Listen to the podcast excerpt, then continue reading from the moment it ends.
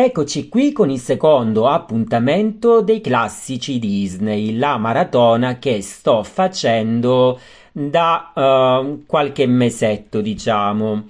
Nel primo podcast dedicato ai classici Disney vi ho parlato di Biancaneve Sette Nani e di Pinocchio. Questo è il secondo appuntamento in cui eh, racconterò come ho vissuto l'esperienza eh, di fantasia Dumbo e Bambi. Mm, diciamo che Bambi non l'avevo mai visto, di fantasia uh, ricordavo alcune scene, mentre Dumbo sì l'avevo visto da piccolo, però sono passati così tanti anni che è come se l'avessi visto per la prima volta.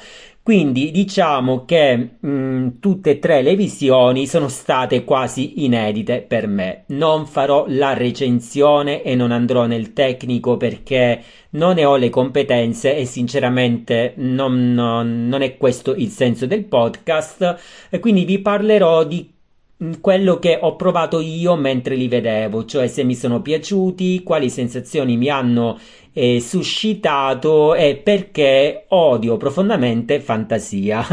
Allora partiamo quindi da fantasia, visto che è anche il primo um, classico in ordine cronologico eh, di oggi. Fantasia è un uh, cartone misto a live action del 1940 a episodi, cioè a parte che dura in eterno, cioè puoi andare tranquillamente a farti un giro a Londra e tornare e ancora eh, Fantasia continua incessantemente con la musichetta e quei cartoni sì, poetici, con uh, una bella animazione, però, cioè, che scatole, per non dire altro. È una mazzata. E, um, io dico, fantasia, penso che sia la risposta alla Disney eh, delle persone che chiedevano a gran voce come ehm, tenere a bada i propri figli, cioè è la punizione perfetta per tutti i bambini che hanno commesso qualche marachella, cioè non sappiamo come punirli, mettiamoli davanti a fantasia, così sti bambini eh, sicuramente prometteranno di non ehm, di stare buoni per sempre, per tutta la vita, a meno che durante la visione non aprino la finestra e si buttino sotto. Cioè io dico, ma come cioè, che droga ha preso Walt Disney per pensare di destinare fantasia a un pubblico di giovani ehm, telespettatori? A meno che il suo intento non fosse quello di trauma- traumatizzarli a vita, non lo so. Purtroppo, come avrete capito, a me fantasia non è piaciuto, cioè riconosco l'importanza storica e culturale. Riconosco l'impegno e la, mm, anche la musica che hanno messo no, è molto eh, importante, molto impegnativa, eh, cioè non si può criticare ehm, l'arte di fantasia, ok? Eh, però uno può dire a me è piaciuto, a me non è piaciuto, a me è arrivato, io eh, lo cestinerei da qualunque piattaforma in streaming e quindi a me non è piaciuto, a me non è arrivato, non so che altro dirvi.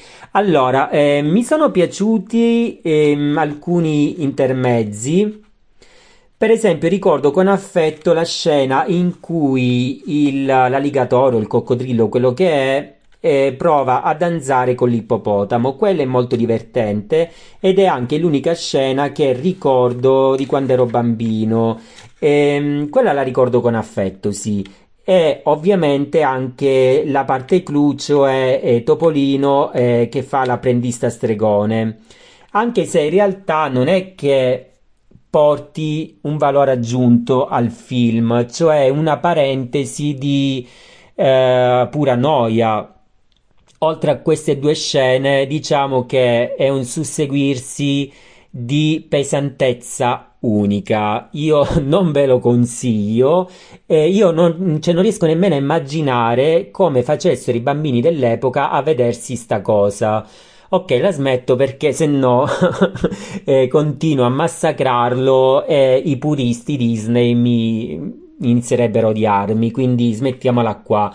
Come avete capito comunque Fantasia non mi è piaciuto e io già immagino che dovrò continuare con questa tortura, mettiamola così, perché nel 2000 arriverà anche Fantasia 2000, quindi ancora io sono al 1942, quindi ci vorranno un bel po' di anni prima che arrivi a vedere Fantasia 2000, però arriverà.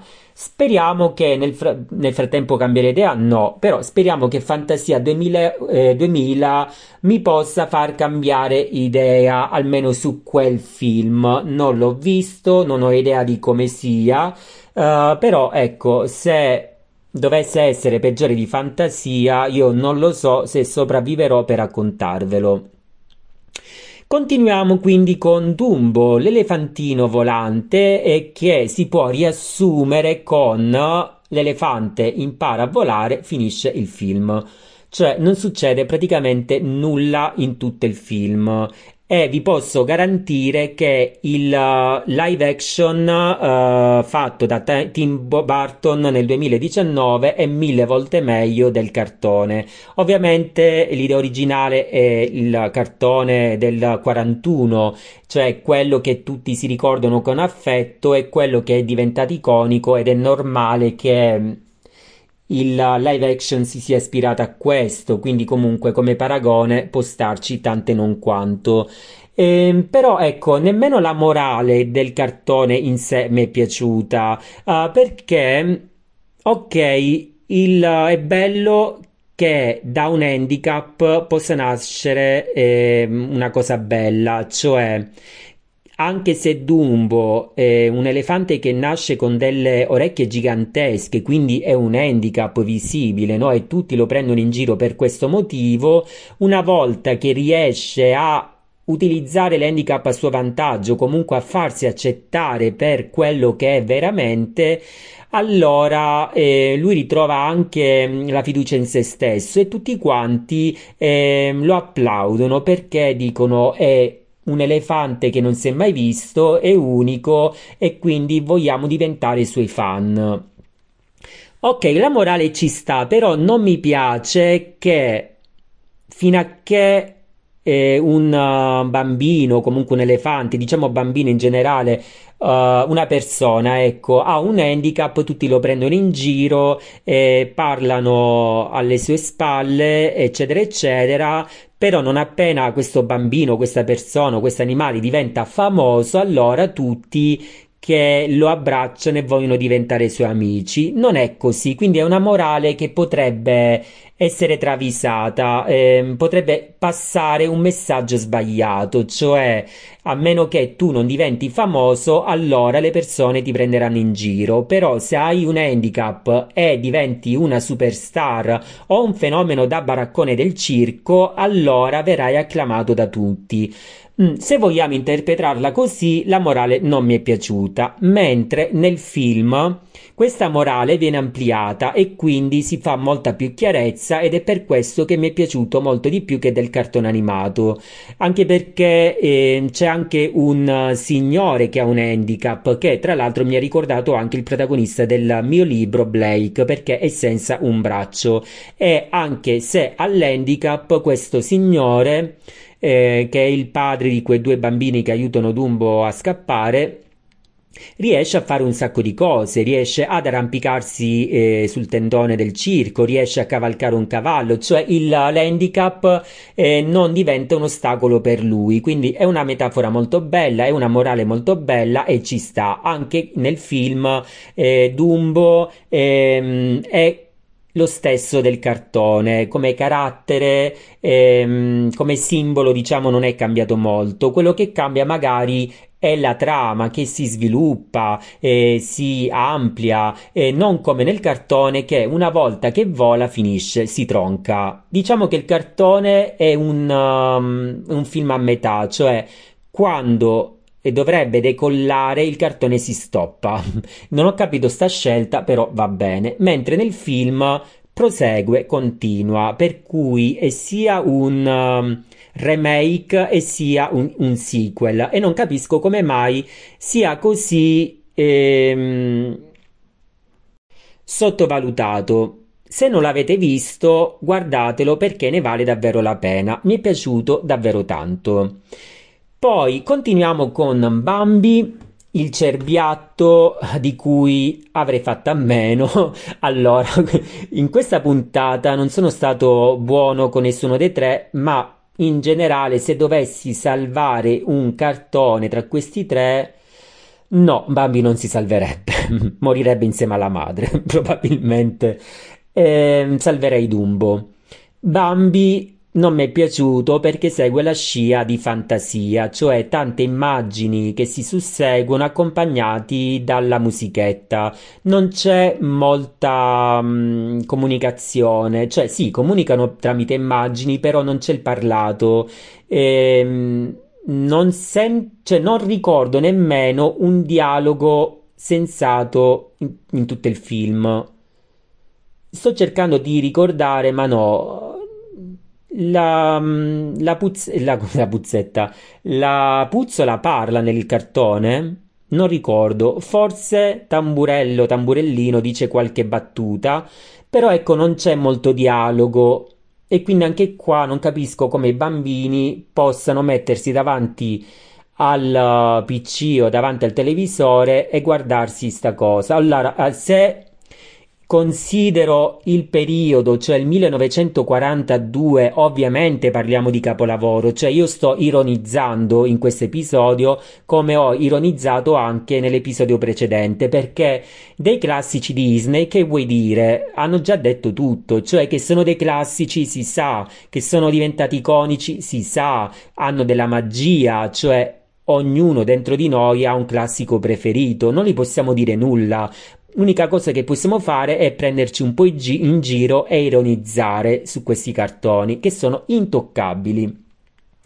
Comunque, dopo di questo, uh, devo dire che um, non penso che lo rivedrò. Ecco, Sto seguendo l'ordine cronologico, mi serve comunque per capire anche l'evolversi della magia Disney, dell'animazione Disney, quindi sono contento di averlo visto. E, ehm, è pura magia, pura poesia. I disegni sono fantastici, la storia è carina, deliziosa, il cerbiatto è carino e delizioso, però oltre questo non c'è molta storia, cioè oltre che la morte della mamma Bambi per cosa viene ricordato? Tra l'altro, una volta che muore la mamma, Bambi non fa in tempo a voltarsi che vede una cerbiatta, si innamora di lei e si dimentica del genitore morto.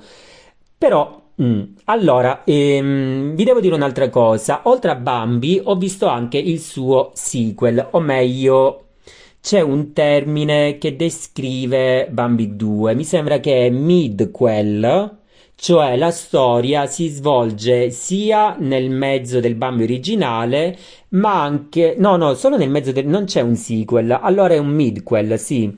Cioè, ehm, prendono un pezzo di trama che non era stata sviluppata e la sviluppano, quindi ci fanno vedere un Bambi ancora piccolo che viene preso sotto l'ala protettrice del padre cioè il cervo, il uh, padrone della foresta, penso. È un precursore un po' del Re Leone, non lo so. Uh, mi è piaciuto di più rispetto del classico originale. Anche i disegni sono molto carini, anzi mi hanno stupito in positivo. Ed è la prima volta forse che un sequel mi piace di più, che, eh, mi piace di più del classico. Eh, non so se sia uscito solo per home video oppure al cinema, eh, però è la prima volta pure che guardo un sequel di un classico Disney, quindi eh, me è piaciuto. E niente, diciamo che ho già sforato perché dovete sapere che io um, i, i miei podcast hanno una durata massimo di 10-12 minuti. Non mi piace farli molto lunghi, mentre con questo mi sa che ho sforato abbondantemente e ero partito già pensando, oh mio Dio, che cosa dirò. Quindi diciamo che io quando attacco parlo, parlo, parlo.